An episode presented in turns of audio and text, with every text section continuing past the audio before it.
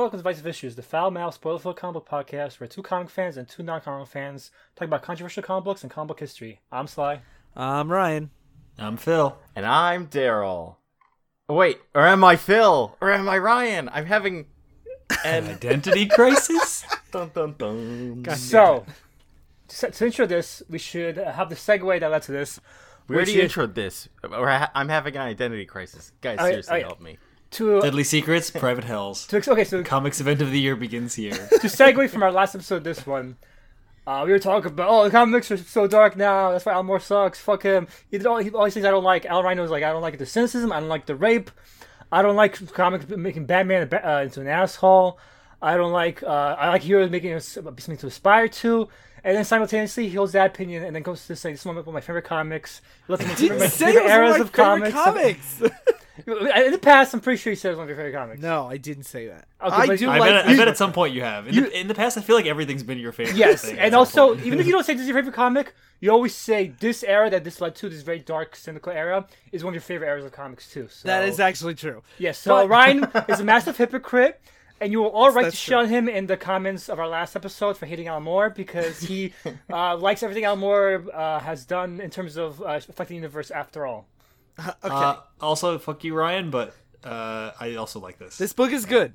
Hey, this book is good. I also I really did enjoy this, and we'll get into like the pros and cons. We'll, we're Yeah. doing a deep dive. This is going to be Yeah. a two-parter because we have a lot to discuss. With Yes. this. so to clarify, I just want to clarify. We made a point last episode, and now we're going to completely undermine it by showing Yes, how good Alan Moore's changes made the DC universe. and- Yes. and Ryan's we weren't con- we weren't like all set on that though. It's Yeah, yeah. Me and Phil aren't going to be the hypocrites here. We're going to be like, this is what Alan Moore has done has paved the correct road. yeah, exactly. I'm like, this is more. I mean, what I'm I saying wanted. Ryan's a hypocrite. Ryan is a, is a monster. I'm a here. piece of shit. Right. So you're a piece this of shit. this is a doozy of a book that actually has been on our list to cover since like when we were planning the initial stages of the podcast. Yes. And I knew nothing about it going in. Like, usually I at least have some. I mean, other than like really old stuff, but I feel like some some of the stuff in the 2000s I at least know of or heard recommended. Or maybe I'm getting all my crises confused, and maybe I was recommended this, but I think of like Infinite Crisis on Infinite This is an interesting event because it's so we're doing Identity Crisis from 2004, written by Brad Meltzer and drawn by Rags Morales. And it's a seven issue miniseries that is like hailed as like an event comic, but it's it's It is an event comic, but it's not like a typical event comic with uh, big explosions, monster invading the city. It- there's no like big bad that everyone has to like, get together and face There at the. It's uh. Doctor Light.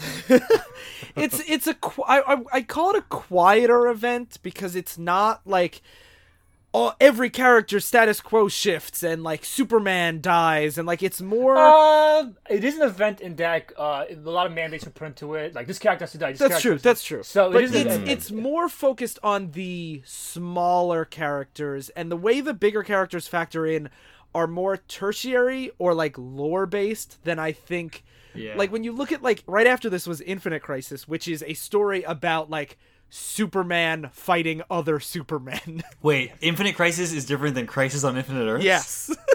God damn it! Phil, You know, the adjective goes before the crisis. In defense of that, Infinite Crisis is a sequel to Crisis on Infinite Earths. Okay. When you recommend when you said, "Oh, we're going to we're going to do Identity Crisis," I thought Infinite Crisis. I thought they were the same thing. And now I'm like there are three things that I've heard that are all not the same thing. And there's also Final Crisis, and Zero Hour is called uh, Crisis in Time, and all this other shit. This is why this is why comics are kind of a bit impenetrable when you're trying Yes. to like if you Yes. want to get into lore unless you already have like a thirst for that. Uh, there's nothing I hate more. There's nothing I hate more. And I always bitch to Ryan. Ryan thinks it's not a big deal, and I always say, fuck you, it's a big deal. We're using titles too often and making it confusing where to start. Yeah. No, I Wait, think is that's fair. are, are all the crises DC? Yes, Cri- the Crisis is DC's thing. That's why uh, Identity Crisis has nothing to do with other crises. That's why it's stupid to call this in the first place. Yes. It's doing it just because to be like, oh, it's like it's a new event, Identity Crisis, but it has nothing to do with the other crises at all. It's, it's just Yeah. for like that's what I mean. Like they use it just for name recognition, but it has nothing to, to tie into the other. It's just confusing for sake of confusion. And one of the things I want to point out too about this story is just like when we talked about way, way, way back when, Civil War is often viewed either Civil War or Avengers Disassembled as like the start of like modern Marvel, where it's like the event heavy kind of like new status quo's jump on point era. And I feel like Identity Crisis is the beginning of the like bigger universe, more cohesive DC universe that also is more convoluted because the more cohesive it is, the more things cross over and the more of a mess it is. But this is kind of like This was a jumping on point for a lot of people. Yeah. Uh, for the 2000s era. And one of the things that I want to say about the story is to me, I feel like this marvelized the universe a little bit more, where it, it has a focus on making the characters more unique and human than just the Superman and Batman and Flash and Green Lantern are all these strong jawed. So, so we should we should clarify because you always say that uh, uh, that this is where Marvelization happens. But we should clarify like how important how big that is because uh, Mar- we always like the quote cliche is uh, Marvel is uh, guys trying to be gods and DC is gods trying to be guys basically Yeah. like, uh, trying to be human. And that's not to say that DC hasn't had relatable Yes. characters. Like in here, the, the we have Wally West as Flash and Kyle Rayner as Green Lantern. Two That, that's characters we've clarification I talked want to about make before. because in the '90s is when they started introducing new heroes that are more relatable.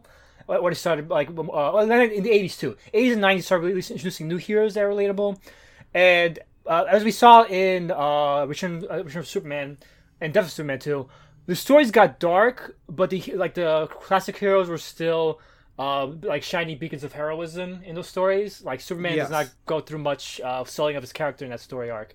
Not like at all. Superman is untarnished. If anything, he's like elevated Yeah. via and so, his death. yeah, and this was the, f- so like the, the new me- method in the '90s was to introduce new heroes like Superboy and uh, Kyle Rayner that would be the more relatable characters. But this was the first time that now they're like, no, now even the characters you thought were uh, uh, clandestine, now they have flaws too. Yeah, and even though like we had a lot of those relatable characters, I feel like this is one of the first stories that tried to make the universe like that, where Well, the universe, I, I, that's why that's why that's why I disagree on that because the '90s got really dark in a lot of weird ways. Like Coast City got fucking obliterated. Uh, Par- Private Hal, Hal Jordan became Parallax. He tried to fucking. But what I mean, what I mean, not that this like pushed the universe in that direction. What I mean is like the characters until this point, with the exception of like Justice League International, which is a whole side thing. But I just want to put that caveat before everyone asks me because it's my favorite. But for the most part, the universe didn't have characters using each other's first names. It was always Superman, Batman, Wonder Woman. You didn't have a lot of like characters that seemed like they had friendships and weren't just team ups. You know what I there, mean? There were exceptions like Yeah. uh, uh, Green Arrow and uh, uh, Green Lantern, but uh, this was when it became the norm that everyone. Yeah, exactly. That's what I mean. So it marvelized the universe in a way that made it feel more lived in as a whole instead of having lived in corners in this big like archetypical they, they were universe. friends and not work associates. that was exactly. the I. It was kind of weird reading this because the entire time, like they mostly refer to each other by their first name on this stu- stuff, and I completely like I have never heard Superman referred to as Clark by, f- by someone other than his parents. But that's Yeah. right. That's, I, they do it a lot. Like if you read a lot of modern comics, they do it all the time. I actually love that. Like that's one change I really love that Yeah. delivered. I love. Especially in, like in the moments of extreme duress and stuff like that, they always it's it's, it's, it's more uh, like it's like Superman. Don't worry about your dad's death. It's more more more emotional be like Clark. It's okay. Like I'm here for you or something. Yeah. Like that. Yeah, yeah. Also more normal because it's like like if you are if this is actually your friend, you would call them by their name. What are you talking about, teaching man? Yeah, like like Phil and I aren't like, you know, like Mr. So and so outside of Mr. Tutor show. and a teaching man. yeah but uh yeah and there's we're obviously when we when i say that i really like this book there's obviously going to be some asterisks to that and anyone who's familiar with the book can probably guess why it's super controversial and why we want to cover it and We should clarify that uh, one reason we want to cover it is because I hated it, and Joe and Ryan loved it, and they Yeah. wanted to have this so we could so they could dunk on me and show me how wrong I was, which may happen. unlike happen. sly i don't like to have episodes just to make fun of my friends but if the shoe fits might as well It's interesting that you hated it because I feel like reading this, there's so many parts of it that aim for that. Like I, I would term it by ambition. Like when I was reading this, I'm like, clearly this writer wants to tell a story about family with this this um this m- mode of storytelling. Like what he's doing here at the plot. Yeah. Well, well, my problem with it at the time was related to the Simpsons argument we had before. But the reason why I'm uh, I warmed up a little bit on it now is because, um, especially in hindsight, um, I can see more of the good qualities. Especially now that we've read so much Mark Millar, it's like Yeah, now, I can't call it bad, but like even for like uh, uh like this is better than any Marvel event I've ever read in my life. So that's that, that has to say something. about that. And one other because it's a two-parter, we can go into a little more detail. I do want to talk about the creative team a little bit because with Brad Meltzer, he was a crime author, and I've never read any of his prose, but he was not a comic book writer. And then he came into DC to write this event. And one thing that I find very interesting is I didn't know that at the time when I first read it. And usually when they hire a non-comic book writer to come shake up the universe, they like completely throw away continuity, and they're like, "We're gonna do, you know, I'm gonna do whatever I Well, want." well, now when they were doing this Yeah. initiative in the 2000s, they had like Joss Whedon and Orson Scott Card and other people write for the comics, but they were like writers that were comic book fans. Like Mm. uh, Brad Meltzer said, he loved the Silver, which is which is funny because he really uh, twists a lot of things the Silver Age around. But he said Also, for the record, he twists the Bronze Age. Satellite era is the Bronze, yeah, Bronze Age. Age. But he says he's, he's in love with he's in love. He said he said- he, he specifically said Silver Age himself. So he said he loved the Silver Age. Fucking hack doesn't know the lore. Yeah, and he said it's funny because he said, but it's, it's, it's funny because um, it's one of those instances in comics that are very common where he basically grew up with the comics and everyone said those are dumb comics where nothing matters, just bunch of people punching other. You're, you're dumb for liking them, you fucking nerd. And then when he grew up, he's like, I'll show them, I'll make them dark and edgy, and I'll show them that Superman and fucking Batman are cool. Look at look how fucking serious this comic is. And as but like Brad Meltzer was a fan of these characters growing up. That's he wanted- definitely like just like a premature correlation between like violence and maturity. I know I had that correlation like growing up as a Yeah. teenager. But, but there's like but Brad Meltzer is one of the examples of uh, uh, uh, wanting to darken up the universe to make it more adult, so people that grew up with it will now appreciate the new darker turn kind Yeah, of thing. but he does throw in a lot of continuity. Like a lot more than I would expect for this like new mystery writer coming into the comic scene. probably a bit too much than it needs. in Okay, some, that's in some that, cases. that's I you know I thought there were a lot of characters in this, like I do with every event we read, but I didn't think they like cl- clogged the plot. Like I, I, they were used in a, in a way that I didn't think bothered me, even though I didn't know most of them. I, I think the, I think the actual cast is very focused. Like there's a very central cast.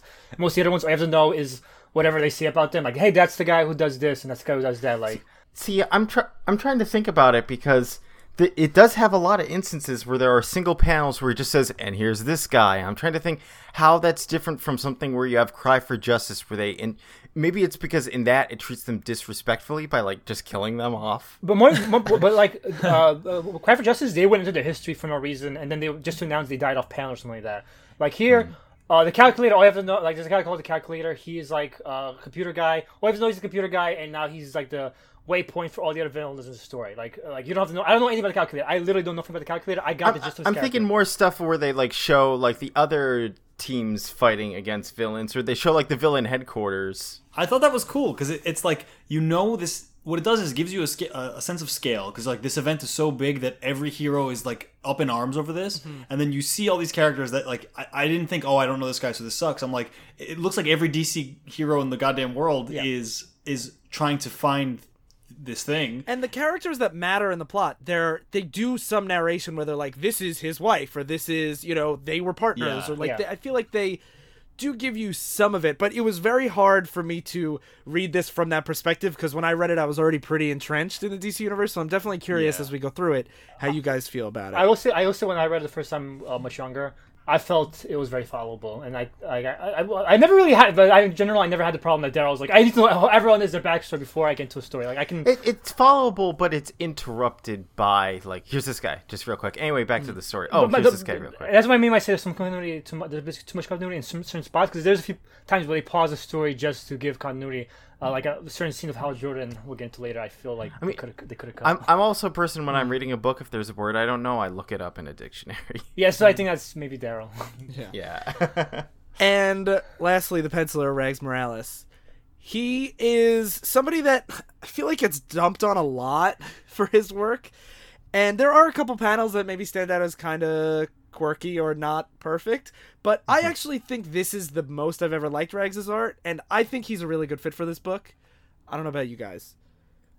Yeah, I thought it was a good fit too. It's one of those where it's like I wasn't like really into reading it just for his art. I was kind of by like issue three. I think I was really into the plot and the writing, but like the it was serviceable. It, it is very uh, typical 2000s DC art, wh- which is why I've always kind of underrated Rags Morales. I do think he's a very competent artist, but Mm-hmm. uh, it was one of those things where I might as well get to a little bit because we might uh, we were talking about modern comics.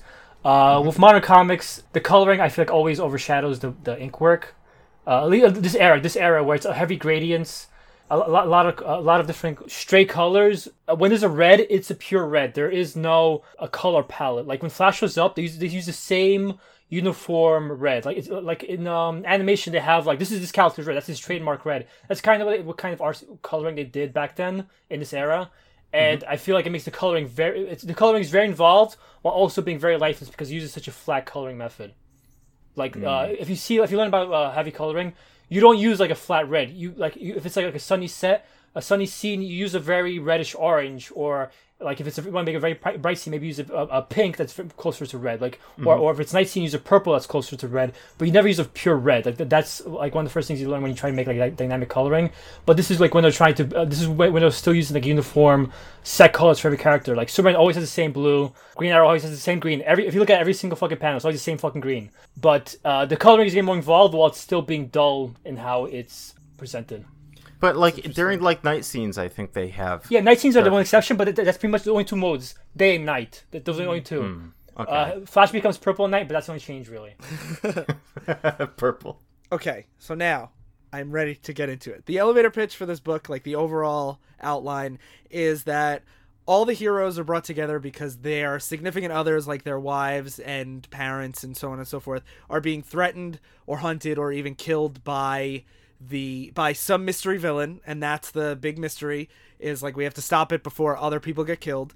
And while that's going on, we get to learn some hidden retcon secrets from the past. That's pretty much the outline of the whole mystery. And I, I think that if you find the idea of a s- somehow there's a villain going around killing the spouses and loved ones of superheroes kind of interesting like me, I think you should try and read this book before you just hear it spoiled. yeah. Yes. I, Yeah, I, I think the way thi- I did not see the twist at the end coming at all. Yes. I actually didn't like the ending, but I like the rest of it. yeah, I don't like the ending either, but we'll get into that. Yeah, yeah. We'll get into it in two weeks. Yeah, one thing I just want to warn is that when because the mystery is hunt, people hunting heroes' spouses, there mm-hmm. is a lot of violence and sexual violence against women in this book.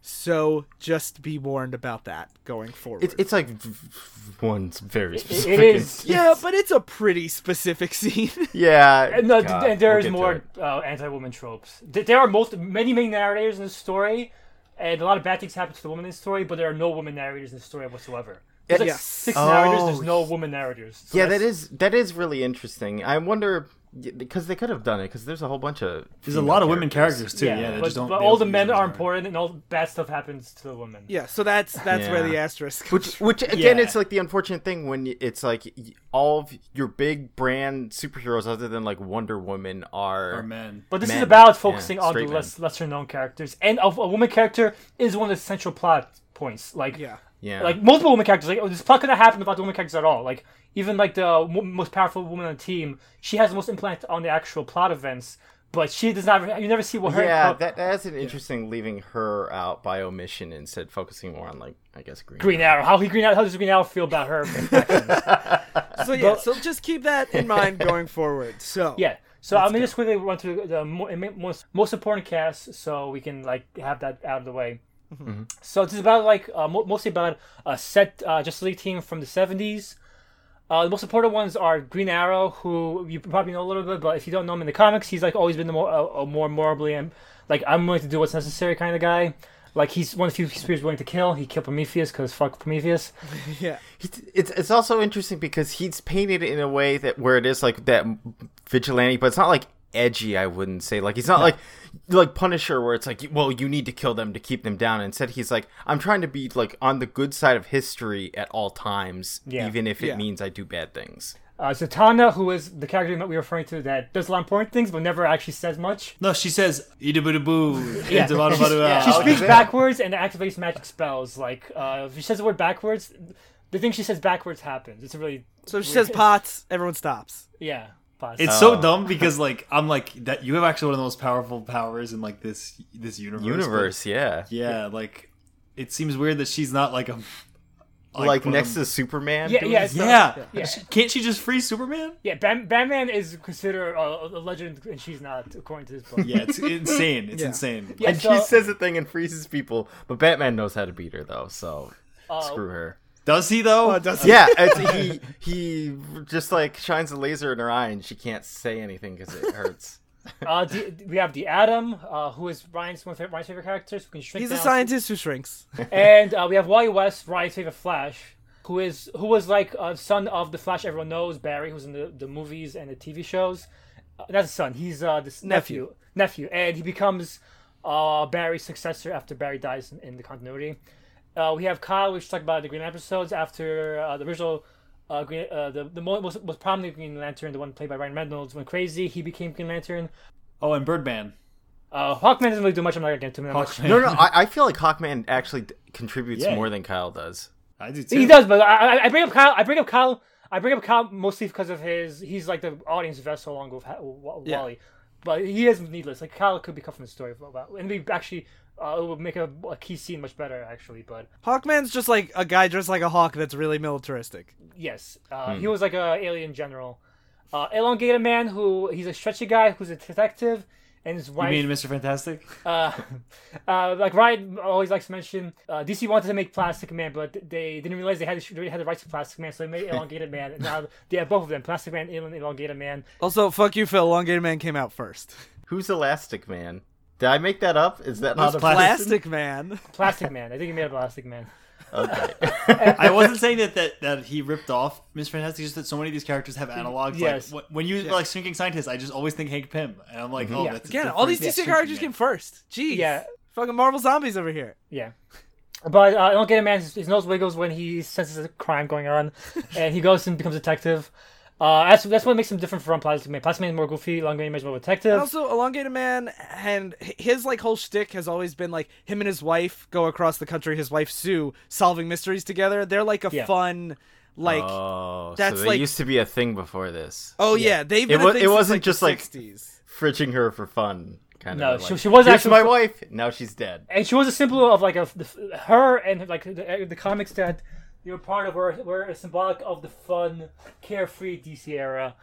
So of course uh, had to be ruined with the story. Yeah. So uh, what else? Uh, we have Boomerang. Uh, you know from Suicide Squad, he throws boomerangs at people. He's he, and you might say he's a joke villain, but that's the point. and That's part of his purpose here. He's a joke villain that no one takes seriously.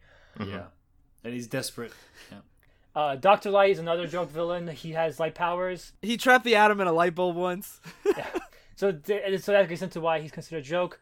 Uh, Tim Drake, Robin. third Robin after Jason Todd died. So basically, the only thing that matters is this is a Robin whose dad is alive and he lives with his dad, and his dad Yeah. knows he's Robin. And, and it was very important that his dad was alive because he was uh, he was the first Robin to have like a family outside of Batman. Yeah, And- which I was surprised when I was reading this. I'm like, I thought Batman just goes and picks up like orphans all the yes, time. Yes, and You're next. Tim Drake was You're that's why Tim Drake was such an important character that he was an exception to that role. Like he he he became Robin out of his own volition, and he forced himself basically on Batman because he felt Hmm. uh, Batman needed somebody, to, a, a psychic to back him up because Batman was going basically insane, uh, fighting on his own, crime, fighting crime every night on his own, and getting edgier and edgier. And he said, "You need a, you need a psychic somebody to watch your back that you can rely on. I want to be your Robin." Like he basically, and through his detective skills, he deduced that Bruce Wayne was Batman. Basically, he basically None uh, of this is He important. blackmailed Batman. yeah, he needed Blackman Hill, but he like, kept saying he, basically kept forcing upon himself. Like the Robin in uh, Dark Knight Rises is closer to Tim Drake in personality than Dick Grayson. Tim Drake has always been an exceptionally independent character relative to other Robins. Yeah. So story opens up. Wait, with who's Elongated Man, Superman? uh, Oh, and Superman. and oh, Batman. somebody explain Superman. He gave him uh, Krypton. And, so um, it opens up with Elongated Man talking like he's on stakeout, uh, uh, looking after this villain called Bolt. Uh, who, uh, he uses guns apparently. His name is Bolt, but he uses guns. Even I don't know half these fucking characters. Yes. Yeah. A- and there's a character I believe that's me just for the story. Uh, it's just a, a random like fire-based flying woman. Oh, the woman that's on the stakeout with him. Yeah, I assume she's a made for this story because she quits after all the shit that happens in the story. Because women can't handle the business. Am I right, guys? Uh, but basically, and and and uh, she starts talking with Elongated Man on the stakeout, watching Bolt. No, she was a character for 20 years. Just oh, she was. Yeah, I was gonna say like that. All these other characters he brings in, but then he's like, I need this random woman to be. I assume all these characters are like established characters. This is Firebird. Do not steal. She has fire. fire, hair. fire, s- fire It'd be, even, it'd be even funnier that uh, if she's an established character because she she, well, she can't she quits immediately after Grant Nelson gets her hand on her. But- and Nothing will be the same after Identity Crisis. Firehawk will no longer be around. Yeah. and uh, so they're talking, and uh, she asks about uh, his wife, and he's like, "Of course, typical female. Well, he's asking about my wife. Uh, no, but more more friendly than that. He's just like, oh, only only the woman always asks me about my wife. But and he talks about how the cute relationship is. And this is an established thing. Every year she fakes a mystery and he solves it, and then Yeah. that, that like leads to his gift. For his birthday. Yeah. Elongated man's wife is the one that keeps putting up fake mysteries for him because it's like a fun gag to do. Yeah, And and, that's an it's cute. established thing. They've been doing that for decades. Like in the a really Oh, comics. okay. Oh, that is cute then. Yeah. They included that or starts on that. And uh, one funny joke I should mention, it's not important to the plot, but uh, Superman is with his parents, and uh, his mom is like trying to pay for his David Pan subscription, and Clark's like, I know, I'll take care of your mom. And she's like, I bet Batman does this to his parents, and Clark just makes a face like, oh my god. Which I thought was funny. Mom, how could you? Because she doesn't know, right? Yeah, I know, that's why it's funny. The audience knows, but um, uh, Yeah. the characters don't. Yeah. And um, Green Arrow's with his son. Yeah, we get like a montage of a lot of characters. Yeah, the families. That's what. That's what I'm yeah, with their It's- it's 'cause families. While which we get important. like or their really- dead families, like uh, Nightwing is hanging out at his the, the headstone of his Of his family. mom Yeah. and dad. Yeah. And Yeah. even and while we're getting that, we're getting a narration of Elongated Man talking about how much he loves his wife. How like they met at a party, he was on a team up with the Flash, and she noticed Ralph, the Elongated Man, instead of the Flash, and like she's Yeah, the it only shows person everyone who- else looking at the Flash at the party, and then he's alone, but then she's looking at him. Yeah, she, Yeah, she I gotta- says like she picked me. That's the most. That's the most important thing about her. She always picked. She picked me. Yeah. Yeah. everyone else. I gotta say how funny some of these scenes look. Like when everyone's looking at Flash, she, Sue is looking at, at Ralph, and his neck is just stretched out like a giraffe. Like I always at, love the stretchy guys. Like they look so peeking. silly. They do. And that's what's funny about the movies. The movies have uh, yet to nail the stretchy guys. they always look silly, even in the movies. Yeah. But- I mean, they look silly in the comics Yeah. too. I know, but I mean, like, I mean, like that's what that one thing. Like the movies, so uh, the- for the most part, have made these the, the, the powers uh, somewhat believable. But the stretchy powers always look silly, like comic booky, even uh, despite all the special effects they put into them and stuff like Well, that. Well, that's one of the reasons why I like characters like the Elongated Man because he's goofy by definition. Yeah. That like when he's like stretching around and like twitching his nose because he smells a mystery. Like I feel like it lends itself more to a goofy power than like a like when you look at Fan Four Stick. That's like look at how serious we're all freaks, Yes. and then he's stretching around. That's Yeah. that's what one bit- one example of how it doesn't work well for serious tone. yeah. And so uh, Sue actually knows that Ralph figured out that she's gonna have a mystery for him, and she surely knows like what she's gonna get her for what she's gonna get her for his birthday and all this stuff. But she's like, he's like, I guess the other thing I put into this uh, present box, but with all this happy imagery, it has to go bad because this is a DC comic in the 2000s. And so Who's this Punisher guy? That's Bolt? Bolt. That's Bolt. He's just some villain. I don't know. Yeah, I have no idea. It, it's like when they he's a teleporter, which would it, it does spend like a kind of surprisingly long amount of time at first. A long game. I, I, I guess it's to establish who the calculator is. Yeah, so the, ca- like I said, calculator is the hub for the other uh, villains. He's he's villain Oracle, as they say. Yes, because Oracle was what's her face, uh, Barbara Gordon, uh, uh, Batgirl after she got crippled by Joker and Killing Joke, and she became like the hub for all the superheroes, and a calculator was like we should have different villains, and that is plot relevant. We'll get into. Yeah. Takeout goes bad because Bolt starts getting shot up by the people he's dealing with. But as this is happening, uh, Sue Didn't gets attacked. She calls for Ralph to help her, and so Firehawk flies him back. He sees Sue's uh, burned out corpse, um, and she also sees that she was pregnant, and uh, it was a pregnancy test inside the That, box. yeah, that was the other present he wasn't gonna expect is that she's pregnant, and we should specify at least for like plot relevancy's sake that it shows there's like a panel of Sue falling down with blood coming out of her nose. Yes. and then there's a person in shadow, uh, pointing a gun at Sue, saying goodbye to Sue, and then they burn half of Sue's body. I Yeah. think they burned the entire body, uh, but the, the art makes it look like she's wearing a shirt for some reason because It, it really only only half of her gets burned because they keep showing like her half face is fine, her half It's of hard, her it's hard to tell is because fine. it's, it's, it's hard to tell because it's hard to tell if her lower half is just censored for sake of like comic censorship or if Well, also a- when we by the time we see her body, Ralph is stretched like completely like wrapped around her, and Yeah. the sprinklers are going off, and he's like almost like the artifact is he's almost like melting, like Yeah. he's like losing control of his body. So like the I think the panel is intentionally like obtuse. yeah abstract. In I'm sense. I'm saying like later on when they show her. Oh, they show her more. Okay, so yeah. Daryl's getting that detail right for me because I'm fucking it up. and so uh, we see like the other heroes like noticing like, oh, I have to- I have to love my loved one more after what happened to Sue. And while this is happening, uh, Ray goes to meet his ex-wife. So the Atom is meeting with his ex-wife, and she's, you know, they're like friendly for the first time in a long time. And they're actually signing papers about like that she was granted half of his uh, assets, and she's signing back his Yeah. uh, inventions to him. Yeah, and uh, that's that's when Ray finds out that Sue's dead. Green Arrow uh, shows up, and he and that's when we get Green Arrow's narration, and he's, he's talking about how now they're having every single superhero from the world like investigating this area, like invest, like I really, I really liked this. How they had like whatever power they could do, they did it. Like Atom was going through the fibers of the carpet because he could Yeah. pick them up, and like I don't know any of these fucking heroes, but it's like Yeah. it makes sense. Two when you- when metal have- bros. They're just Yeah. big and metal. it, Looking it for makes metal. sense when you have such Animal a diverse, Man is there sniffing everything. when you have such a diverse set of powers. Like you can really do some crazy forensics work. Like Yeah. This guy's using like mother box technology. this guy, that's Mr. Miracle. Mr. Miracle. whatever. We read a comic with them. Remember? Did we? I don't remember. Funky But yeah. Flash Man. Oh, yeah. But, but but it's important to clarify this because uh, this mystery cheats, and this is one of the details where it cheats, where they're like, we can't find any trace of anything, no scent, no This, debris on the this, carpet. this is a, one of the reasons I didn't like the ending again. yeah, Yep. yeah, yeah. The ending. Oh yeah, This is it's such a cool idea. And that's why it like it builds up the mystery so well because what has happened is it's like a closed door uh, mystery. Like, how did and they also get in? say that th- that they that every superhero every like league member's house if they request it can be reinforced with kryptonian, Kryptonian- Apokoliptian or all these like like crazy alien technology so that if someone phases through the walls the alarms go off if someone teleports in the alarms go off if like all these things that like would make it impossible for a regular person to break in so you're like who the fuck could have done this Yeah. It's a, it's a great. We'll premise. get to that, I think, next episode when we talk about the end. Yeah, we will. Yeah. We'll that. So they have the funeral, and they have a lot of nice details at the funeral. They're forced to wear their costumes because uh, it's be hard to keep them like this private. Uh, Because Ralph was public with his identity. Yeah. So if a bunch of regular people are there, like why would Bruce Wayne be there? Why would Clark Kent be there? You know, so they are kind of forced to stay in their costumes. And I like this because for any like if you were a new reader and you looked at this funeral, you wouldn't recognize anyone if they weren't in costume. Like Yeah. there would be no clues at all. But they address like why this looks dumb. It's because like they have to. uh, I recognize Jim Gordon there, Bucko. I like how there's two cops like like at the at the church like just in case anything goes wrong you know like it's not like them you have every superhero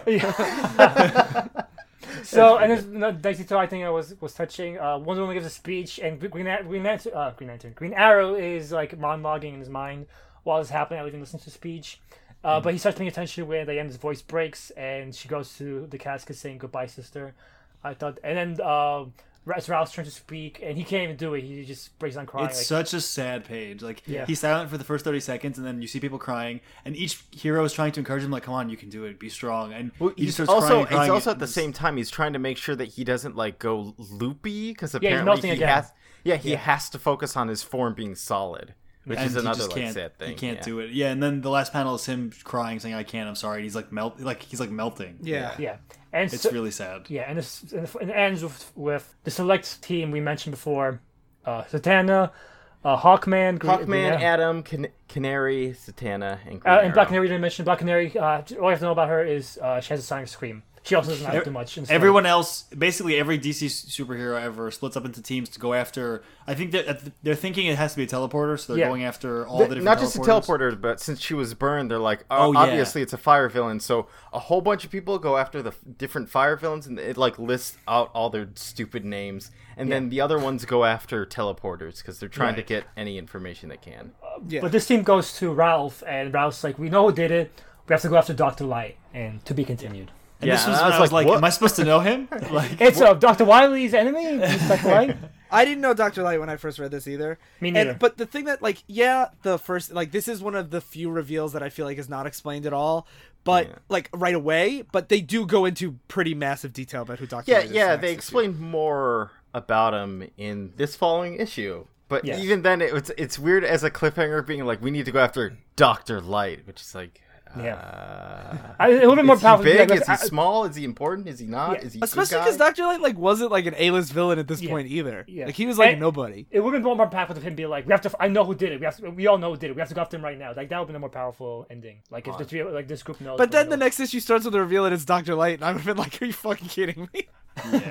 So issue two begins with uh, the Atom describing basically everything that's happened and that he's with his uh, wife and he's giving her like a crossbow. Ex-wife. Ex-wife, excuse me, Yes. to protect herself because like part of the story delves into the fact that now all these like the superheroes don't feel they they have to protect their spouses in some way and their family. Yeah, and uh, uh, throughout the, these issues, um, like it's revealed that uh, uh, Jean, uh, the wife, broke up, broke up with uh, broke up uh, the ex-wife broke up with Ray, but uh, as like all the heroes are bonding more with each other, they're all getting closer back with like the families they lost, lost touch with. Mm-hmm. So even like uh, Jean and Ray are becoming closer together Yeah. throughout this process. Yeah. And then it cuts back to like the Green Arrow and with uh elastic damn it elongated See Ralph, Ralph.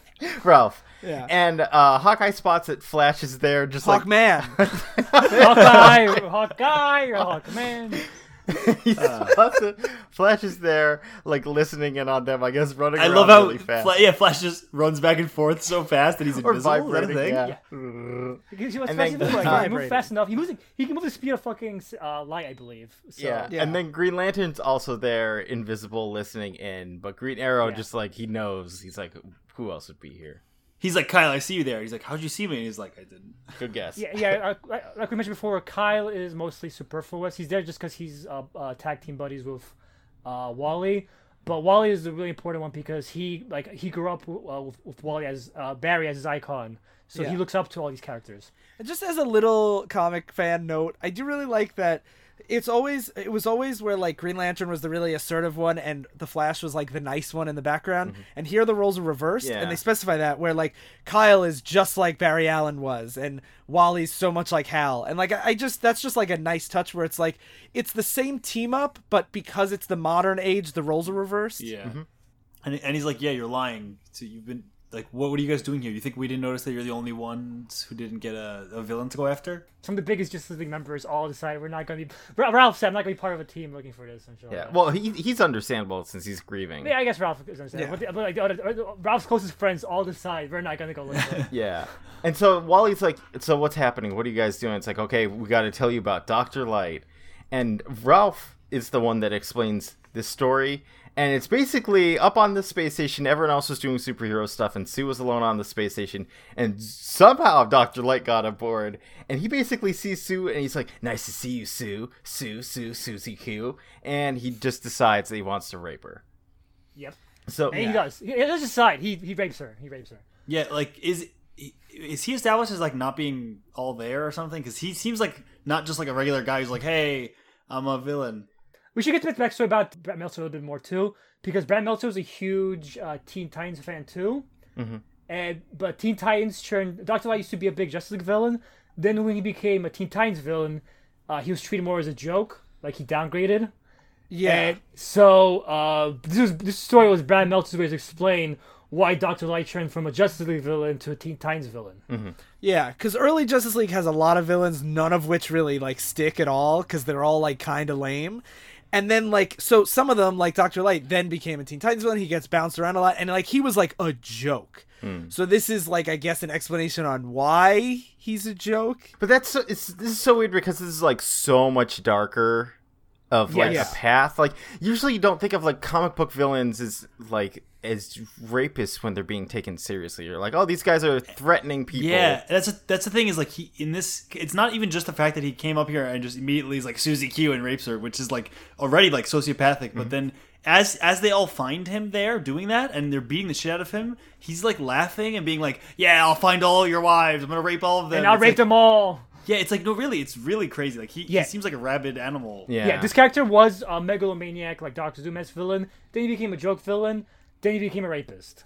Yeah. Yeah. And part part of why this is bad is that I since I'm writing a story that involves some degree of sexual violence, is you have to think if you want to use this kind of thing, you have to think why you're doing it, and you have to be very careful with doing it. Where it's like this adds nothing. He could just be a guy that comes in here and wants to torment her or try and kill her to get back at like all the superheroes he hates. It's like Yeah. this Yeah. degree. It's like a lot of times you you misinterpret that like eh, this adds more maturity because it's like really bad guys would try and do this but it also like it's a very uncomfortable thing to try and like both draw and narrate it's it's He, he, they're just trying to be like he's more like they're trying Yeah. to make him be as as bad as possible. I think. So they retconned Sue got raped into her backstory after she died, and now that Yeah. it was a retcon, we never got to see how how she dealt with this matter. Yeah. It's, it's just to add on that- to see, her being a that victim. too it's like that would be more interesting if you try to tackle that subject because then you could say it was it had more of a purpose later on but here it's just that it adds like it dumps on this woman that's already dead that was a beloved Yeah. character and that's why like that's the, this is the biggest asterisk on when i'm like i like this book a lot but this is fucking terrible yeah it's unnecessary and the and i think the reason why is because so they decide as a group well first hawkman's like we have to do something about this because he's gonna come after us he has like he he knows you know he he knows how to get here And, he, he even says like I'm I I'm just gonna look her up in the in the address book like and and like as he's chained up here he keeps saying like Flash I see a, red, a wedding ring under your costume you have someone at home too like he's he's seriously like crazy Yeah, and he's he's Yeah. chained up like he's he's gonna get his ass kicked, and he's like, I know it, but I gotta I gotta at least threaten their wives. Yeah. Yeah. So they decide as a group, and they get into more detail about who decides what and how everyone votes and everything. That they are not just going to mind wipe him, but they're going to go in magically through Zatanna's powers and alter his personality. they're gonna like like magic lobotomy him Yeah, and they Yeah. revealed that Zatanna mind wiped a lot of villains, and that's how. Because uh, it's kind of an interesting explanation because with the DC universe, with magicians and stuff like that, it is very easy to figure out uh, superheroes' identities. And also, like in the '60s, characters like mind wiped characters all the time. Like Professor X would mind wipe like every X Men villain, like every issue. yeah, it also makes sense if you're like so against killing these goddamn deranged people Yeah, and this- like at this least make like- them forget yeah It's gonna be really hard to help him. Like, and he's really dangerous. It's like uh, if we can't get rid of his powers, why not just make him not bad? Yeah, and like I, I think the reason why he went for the rape is because he wanted something that was like so bad that could make the heroes want to lobotomize somebody. Yes, but like there are yeah. way less problematic ways to do. That. also there's like mass murderers that they don't do this Yeah. to Well, Yeah. then part of the big reveal here that they say is you th- Ollie uh, Green Arrow says, "Oh, you think we just did this to Doctor Light?" And that does spill out into other books like Flash at the time. Like there's a Flash villain that they did this to, like et cetera, et cetera. That's part of like the tie-in. It's an event that changes everything, kind of comic book thing. coincidentally, this all happens at the same time. Like all, all this comes back. Like it's for twenty years, this was like ironclad secret. All of a sudden, this comes back in with this one uh, one week span. Yeah, yeah. So, um, Green Arrow explains this to Wally in between scenes of basically them. They're watching out over Doctor Light's like apartment. Yeah, so all, all the, the, the, basically the, the way the calculator has all the villains set up, the the villain hub thing, uh, and they, they get hired for out for jobs in this location, uh, and Doctor Light comes in because somehow he knows already that the Justice League is after him, so I, I- maybe other teams are after him, I guess. Uh, so he runs to the uh, this villain uh, hub and says, "Somebody, I need to hire somebody to save my life in the Justice League."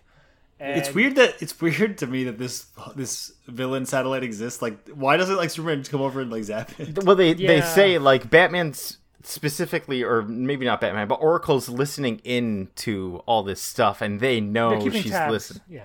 But they also know that they're that they know that she's being listened. Like they they the Justice League knows that they are onto them and that they they can just say whatever they want still. I think it's this idea that maybe it's better to have them all in one place that you know you can storm rather than having these guys split up.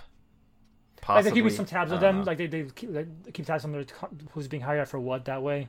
Yeah. Yeah, it could, it could also just again be like another complete oversight type of deal. I with think this. it's just one of those comic book things. It's like, oh, this used to be the Legion of Doom's headquarters. yeah, so like, or it's whatever, like oh, it's cool that all these villains are here, like Boomerang and Monocle and Sam. but I think th- th- this, this does play a huge part. Like we're, we're brushing over it, but this does play like a uh, continuous role in the story. So it is It uh, weird to not focus up enough to Yeah. explain that. But I think like see like as a comic book fan, I was just like villain hideout, and I don't think twice about Yep. it. Yeah, I was like, it's it's like it's floating above the planet, like near. Don't don't the Justice League have a floating base too? Yeah. Yeah. Space is big, Phil. They're not going to run into each other. It- I bet it's on the complete opposite side of Earth, so they can't see each other. yeah. Who's that? Oh. So, um, uh, Dr. Light needs the help from someone, and so who does he get the help of as the Justice League breaks down the door to go get him? They got the help. Uh, uh, he got the help of Deathstroke, which I when I when I saw this, I'm like, this is just a dude with swords. Yes. Like, like why would you not get the guy that can like see the future and then have him help you? So Run away. Deathstroke is is a weird character because he's like, I guess because he's so popular because like the Teen Titans show and like because he's like always been like the Teen Titans main nemesis. Yeah. Yeah. They like they make him out oh like and this isn't just in this story. This story might be the most egregious example. It but is. they make him out like he's this like h- like powerhouse that can stop anybody. Yeah. When he's really like I get why he's a villain for like teenagers or like even like Batman, but like he can't fight Superman. It's like to stop the Avengers, you bring in Wolverine. It's like no, even if he's popular Yeah. and cool. I thought he was like Prometheus or Nemesis. He's or not. Like, that's that's that's why. didn't he have like? Doesn't he doesn't have a computer brain? No, he, he, it's not He doesn't that have he's a anything. Brain, He's it's just a guy. Instead of using ten percent of our brain, he uses ninety percent of our brain, which is definitely a real thing, and not just a thing that pop culture makes up. But to, cla- but to clarify, uh, so I guess that's why I brought up Brad to be a, a Teen Titans fanboy, because not only did he want to fix uh, Doctor Light, he also wanted to elevate Deathstroke, because Deathstroke was a Teen Titans villain, and now he's like, now he's a Justice League villain. He can take on Justice League. He's so fucking badass. Makes a lot Uh, more but sense. uh, first of all, like the Teen Titans were able to uh, like fight off Deathstroke even like in their earliest appearance when they're still like scrubs. Like Deathstroke uh, had to work to to beat them with planning and uh, months of preparation. And preparation. then I was seeing to this. beat It's like you already have. You're fighting the Flash and a woman that can make you disappear by saying the words backwards, and Green Yeah. Lantern. I'm like, this is already like you're way Yeah. out of your league, buddy. So just before we get to the fight, I just want to Yeah. specify the after Deathstroke shows up, the only other thing that happens in this issue is Doctor Mid-Nite, who's doing the autopsy on Sue Dibney, reveals that it wasn't the fire that killed her; she was already dead from Yeah. some other thing. And so the it fire wasn't was Doctor. Covered. You're, you're already up, dead. She was killed by Fist of North Star. So now so, back so now to we, fight. right before the fight, we're like going into this fight knowing as the reader that they're wasting their time because Doctor Light didn't do this. Yeah. Yeah. Yeah, it's good. But we get Um, to see a cool actually, fight. Yeah, so this fight actually I both love and hate. Uh, it's it, see when I thought he had a computer brain and was super fast, I'm like that's kind of cool because he he plans for everything. But knowing that he's just a regular Hey, guy, hey! I thought you didn't like Prometheus even with that excuse. um, I usually it, it it's the way it's done here for me. Mm. Like you know what I mean? Like he, it's not just like he wins. They show how he planned for every single one of their powers. Yeah, every page is like a person. yeah, and it's still kind of it's still really dumb because It's, it's dumb because like even if he plans like when he beat Flash when he was a Teen Titans, remember Wally was a this is Wally I was a Teen Titan. Like Wally couldn't go the speed of sound, and like here he just stabs Wally. Like, yeah, that's the thing. So he what he what sticks Deathstroke out his knife so the Flash runs he, into it. yeah, he's he puts his sword behind him because he's like, I can't outrun him, so I'll just predict where he's gonna go. Which okay, if he was going like a bit faster than you, maybe. But when someone's going like, I don't, I don't think the writer realizes like the speed of light is so much That's why faster than. he- there's the C4 explosions to delay him by nanoseconds, so he has the time. Not even like like seriously like th- it is such a one of the confusing things I was thinking of is like, how did this guy know all of these people be here and to fight them, or was he? Was this all like impromptu stuff planning? Where he's like, I mean, okay, that's the thing. Like, it this is this is the like edge lordiest fight where it's just like he's Yeah. so cool Yeah, that he yeah. knows everything and he has counters for everybody right away. Yeah. and like they even say like he has such good vision that he could use a laser pointer to defeat the atom when he's microscopic. Yeah. yeah. So this That's is why dumb. this is see again. This is why I was like, he has a computer brain. That makes sense. And, and Hawkman's flying, and uh, the two of them charge at each other, and um, Green Arrow's like narrating it, and he says, uh, Hawkman is a trained warrior. Like he was a fucking general of like a, a conquering alien force, but he doesn't expect anyone going for his chest area and cutting off his fucking wings. No, no warrior will be prepared for a chest attack. It's like knowing the most vital parts of your body. What's extra dumb too is like he he so he thinks of ways to fight all their powers, Mm-hmm. but they also let him do the, the classic like martial arts thing where they, they only fight him one by one. It's Yeah. like if any of them fought at the same time, they would use their powers and he would just Yeah, lose. what like it is that Green Lantern goes last, and it's like he, he waits a long what- time. where he waits he? for like six heroes to go down, and then he's like, "Now I'll come at you with my fists." It's like, come Yes. on, Kyle. And, and that and like this was Hal, I will believe it because Hal's a dumbass and uses his all the fucking time. But this is Kyle. Kyle's whole character is that he's the manager of one. He makes fucking like race cars and trains come after villains and stuff like that. yeah, he's he will not do this. And to make it even dumber, on top of uh, Kyle waiting for everyone else to be beaten and coming after him in melee combat, now uh, it turns out that if you uh, grab uh, a lantern's fist and think really hard, you can overpower his ring. which I was Uh, like getting. For, for the record, Hal Jordan got his ring stolen by a hobo who had just as much willpower as him. I love so comics. Steve Brad Meltzer's one bringing in the canon. He, he knows the fucking yeah, yeah. oh, and if you're wondering how the the magician lady got beat, uh, she got punched in the stomach in such a precise way, liver. yeah. Yeah. that she And vomits. again, if she, Throws if up. she, she, this happens after, well, after she uh, Deathstroke beats up uh, Flash. So if she just said you stop existing while she was, you're fighting the Flash, you'll be done ready. And if Well, I, I, I again, this is why I was like, he must have super speed too, because it's so quick. He goes from stabbing the Flash to hitting her in the liver Mm-hmm. to slicing open uh, Birdman or Hawkman. yeah, and then cutting like, off it's- green arrows, arrows. It's so quick that I'm like, this is a he must have super speed and super strength or something. I was gonna say, after all this stuff, just like Prometheus, their one weakness is a green arrow to the face. and, and not just that, but then once he gets the arrow in the eye, they all are just like, we don't have our powers. He countered all of them, but what we can do is just grab him and punch him, and they all the- jump on That's him. the thing I want to specify is that yes, this fight is complete bullshit, but after like they he still loses. He like, still loses, If yeah. if he beat them all and then like was just like see you later assholes, I feel like it would be more inexcusable. But this seems to me like a lot of just like fan service action like bullshit because this is one of the big fights in the book. Yeah, but it eats up, it eats up, it eats up a lot of space. It eats up a, it eats up a lot, but then like he does lose. I still think it's dumb though that he lose. Like I it's do like still what think it's Sly dumb, said. don't where get me wrong. His he did not expect Green Arrow to use an arrow and put it in his head. I'm like, what? It's just not well written on any level. At It's least you just- establish Prometheus is like he's so smart, like he can't ever be beaten, even though he's beaten the exact same way. Also, s- all these parallels to Cry for Justice. This came out years before Cry for Justice. Cry for Justice- It's really this to- interesting. I said to Daryl that this Cry for Justice always exists to this book. Yeah, Most- definitely. Yeah, 100% this like really this fight. is just like kind of better Cry for Justice. yeah. But so the the way the fight resolves though is they're all beating up Deathstroke, and Doctor Light sees it, and it's like it almost an exact parallel. Okay, so here, here's here's what to explain. beating 'cause up It's hard to explain because it's so weird, but I have to explain because it's so weird. He sees Deathstroke being ganged up on by the villains, so he flashes back to when he was ganged up the on the villains. heroes. Yeah, Oh yeah, sorry, yeah. So he sees all Deathstroke. He sees Deathstroke. he sees Deathstroke being ganged up by the heroes. So he sees himself being From my point the of view, the Jedi are evil. yeah. Here's why it's weird. Doctor Light wouldn't see this. Yes, He it's third person. getting It ganged is up like third person. He's seeing himself in Deathstroke place. That's why. It's, that's why it's extra dumb because it would make more sense of daring out, getting up on Doctor Light to stop him, and he Yeah. remembers, "Wow, uh, this is just like that time that happened before." And it is canon that it's third person because later on it's revealed that uh, he goes crazy and blinds them all, and reveals he gives them a vision of this scene from the third person into their Yeah. eyeballs, and it becomes critical because this is how they find out that Batman was part of that fight. Yeah. See, It's I, very I'm. I'm less upset about the weird third person stuff and more that they they're in the exact same positions as Yeah, they were well, before. I'm like, this is too much of a coincidence. There are Yeah. multiple, and this is the first. This is the first time in like 20 years he fought them. Like, there's 20 layers of dumbness. yeah. This this is definitely like this whole issue is so obnoxious because it has like well I guess the last issue had all the problematic stuff and then this issue has all like the really dumb comic booky stuff. Mm-hmm.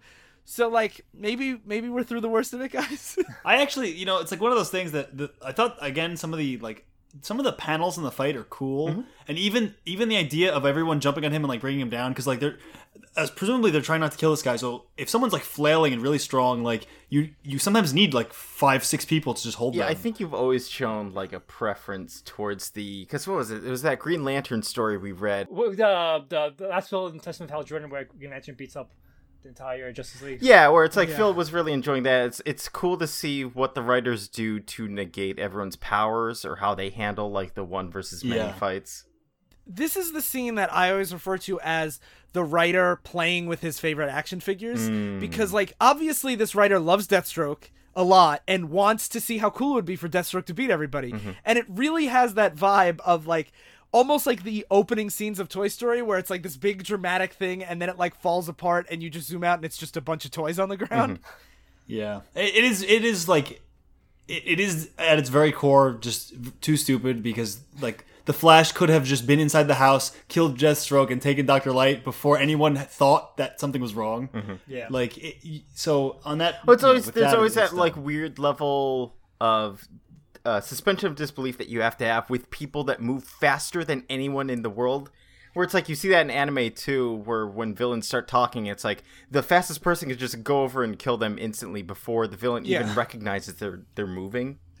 I think it's because like they always they're always like oh speed of sound, speed of light, but like I feel like they don't have a conception of how much Yeah, faster that that's is than the big actual running. Like it's not like you're faster. And we are, and we talked about this. I, I talked about this with Phil about uh, uh, like uh, super speed would be hell in real life. Mm-hmm. So I surmise that it would uh, probably more like an activated ability, so you're not experiencing. But even so, he could activate But it but before they the get Flash there. was running running towards Deathstroke when he knifed him. So th- Yeah. like if he was if he was cheap shotting them, that, that's why his defeats in like the Teen Titans made sense because a lot of times he cheap shotted the times when he least expected it. Like he ambushed Robin and characters like that. It, it's because the way the way they write it is always like it's you're like driving a really fast car or something, but it's like no, you're so fast that he could walk over there, have a, like make a cup of coffee in the house, come out, and then kick Deathstroke in the ass before that blade even got like before like Yeah. before he even took it out of the sheet. Before he yeah. took a breath.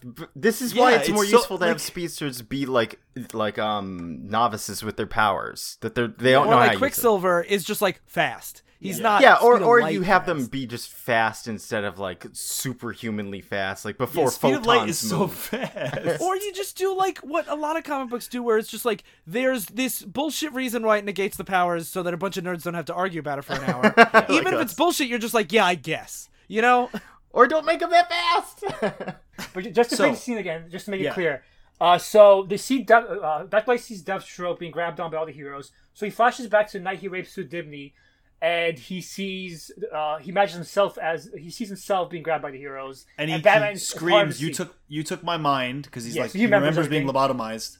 And So he, goes, and, and so he goes explodes. from being so dumb he can't even do anything right to being uh, pissed off, and then in this in this heatest moment he blinds all the heroes and they're they're incapacitated, and he runs at this moment. Like he doesn't attack them while they're unconscious or anything. He runs away, and and, and, and it's not until Superman shows up later that they come they come back to their senses. The Justice League. Yeah, Superman shows up and he's like, "What the hell were you guys doing? Why are you going after Doctor Light?"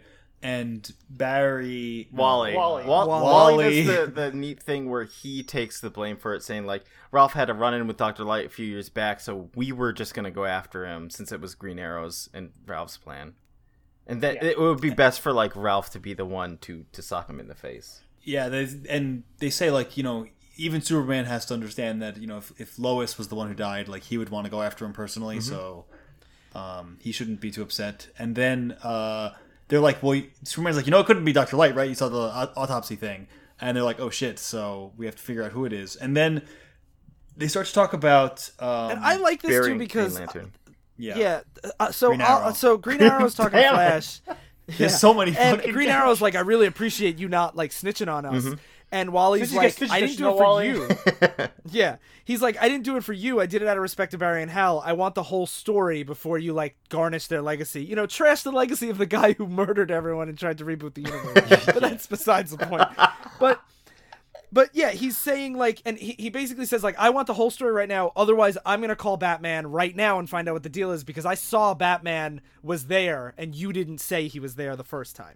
And so they cut, now Green Arrow starts narrating a flashback to oh when Oh the God. wizard switched bodies with the Justice League, which is like it's, such it's a so quick fucking scene. strong. It's a quick scene where it's just like Silver Age campy story where the villains and the heroes switch bodies, which happened in the '60s like all the time. Mm-hmm. and and it's and they're basically saying like some of these villains were so crazy, like they did shit like this, and we just buried a father who I don't know who this is, That's Black Canary's dad had just died. a mother I don't know who that is. Zatanna's mom had just Okay, died. and then the Barry's wife is- had just died. Yeah, and this is wife. kind of like a critique on like when comics started getting more mature Mm-hmm. in the '70s, where like they start killing characters, but you still also have the campy villains Yeah. and stories like that. How do you rectify those two worlds that you're telling? And how do you see your fa- friends and family getting killed and not kill or do something to these villains? Like they So keep that's doing the it. justification on why they started lobotomizing. So they these start saying like, And yeah, like- we should. It's an important point that, that they all when when they, when they explained the, the flashbacks, they all they weren't unanimous. They were divided, and uh, Barry was the deciding vote because of Iris's death uh, six months prior. Yeah, so they were split three three. Barry's the deciding vote, and they they try to lobotomize Doctor Light. I actually liked real quick before they leave. Like he's like, how do you how did like Superman and Bruce not know? And Green Arrow says people aren't stupid. They believe what they want to believe and they hear what they want to hear. And you see Superman's ear like not picking this up or not letting himself or something. No, he, he's definitely picking up. He's just not like he's like ignoring. yeah. it. Yeah, like how, like And- basically like how does Superman not know about this? Because uh, we, we should we should also explain this. It, it was basically a league within the league because it was Superman, Batman, like the heavy heater, heavy hitters. Then it was the C-listers that like the mainstream doesn't know about, and basically Batman and Superman were, were uh, around so rarely that the league within the league usually had to make decisions unilaterally, and they have to be the ones to clean up. And, bas- and basically, uh, a, a division happened where they had to do all the dirty work, like not the dirty work, like the the busy work, like uh, making sure the villains get sent to prison and all that stuff, while Batman and Superman just popped in just for the glory moments and left after that. yeah. And so they were lobotomizing these guys. And one of my favorite lines in this whole book is when they're arguing back and forth. And historically, Hawkman has always been the like real conservative militaristic guy, and Green Arrow has always been the like liberal, anti-capitalist, like loudmouth. Mm-hmm. And basically, once they started making this regular, Green Arrow was like, "I have a problem with this, and we can't just keep altering people's personalities." And he said that was the end. I threw the first punch, and he punches Hawkman. He says Hawkman was kind enough to let it end at that. And Flash says, "Wait, so that's what you've been fighting about all these years? It wasn't politics?" And Ollie says, "No, you're not listening. It's always been politics." And I really like this idea that these like gods that like choose to lobotomize people and they can erase minds and go with super speed. That their argument about politics is should you use your powers to like lobotomize and mind mm-hmm. wipe people? Because like I feel like that that is especially like in today's climate when we're like it's just politics when we talk about like human nature and decency and like Yeah, it, it- morality essentially. Yeah. Yeah. And like I find that to be a like I really like the way the politics of this argument play out between the different mm-hmm. personalities.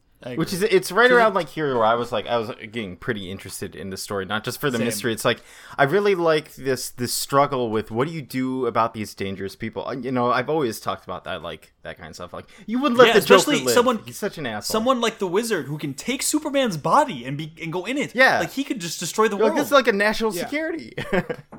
yeah, And that's the thing as as we left as we, you know, me comic book writer from the 70s, as as comics left the silver age, you still had these characters that had these godlike powers, but you were trying to tell more nuanced stories and it there were a lot of growing pains as we've talked about mm-hmm. extensively on the show in that This comic era. represents a lot of And, like, growing pains.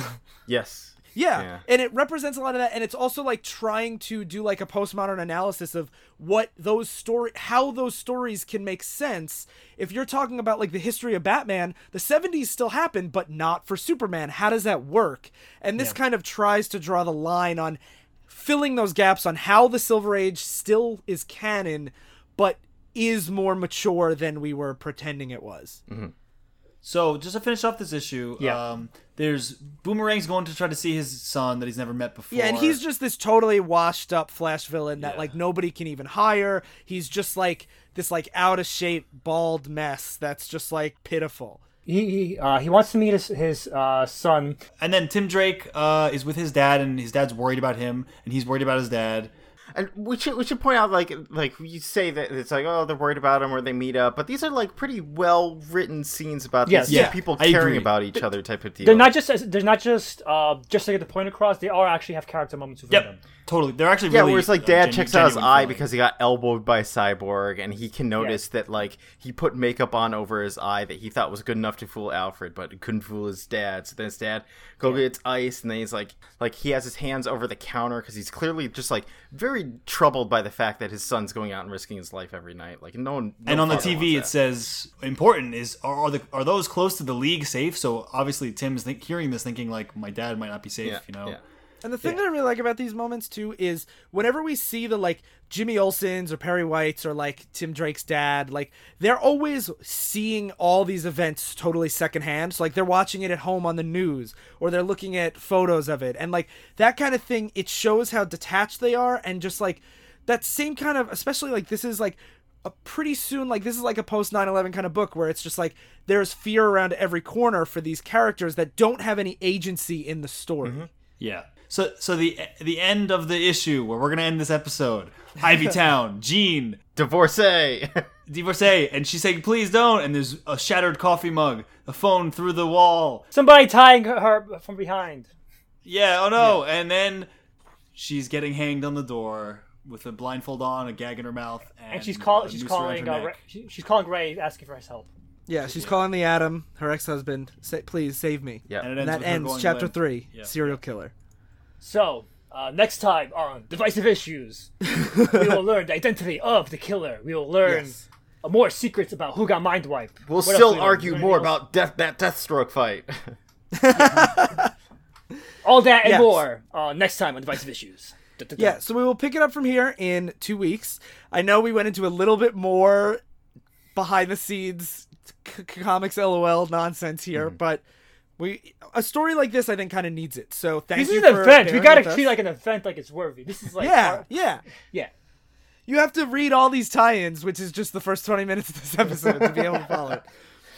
And uh, yeah, so we'll pick it up there. Uh, in the meantime, check out the rest of the shows at the Flying Machine Network, flyingmachine.network.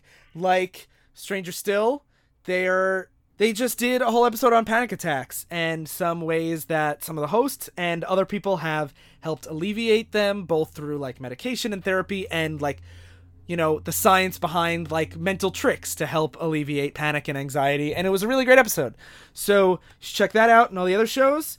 And join our discord and our facebook group because you know tell us about the things you think about identity crisis because i've never talked about this book without getting into an argument with somebody so yeah and we'll finish it up next time Uh, so thank you all for listening.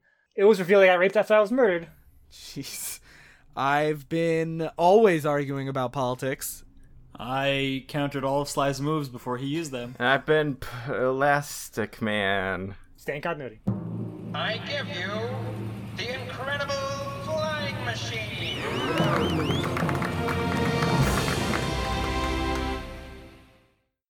She calls for Ralph to help her, and uh, Ralph uh, tries uh, flies. Not flies back. He runs back. Uh, Runs black.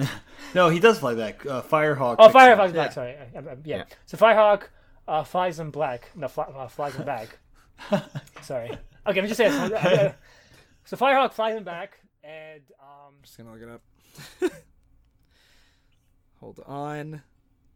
Future me while I edit.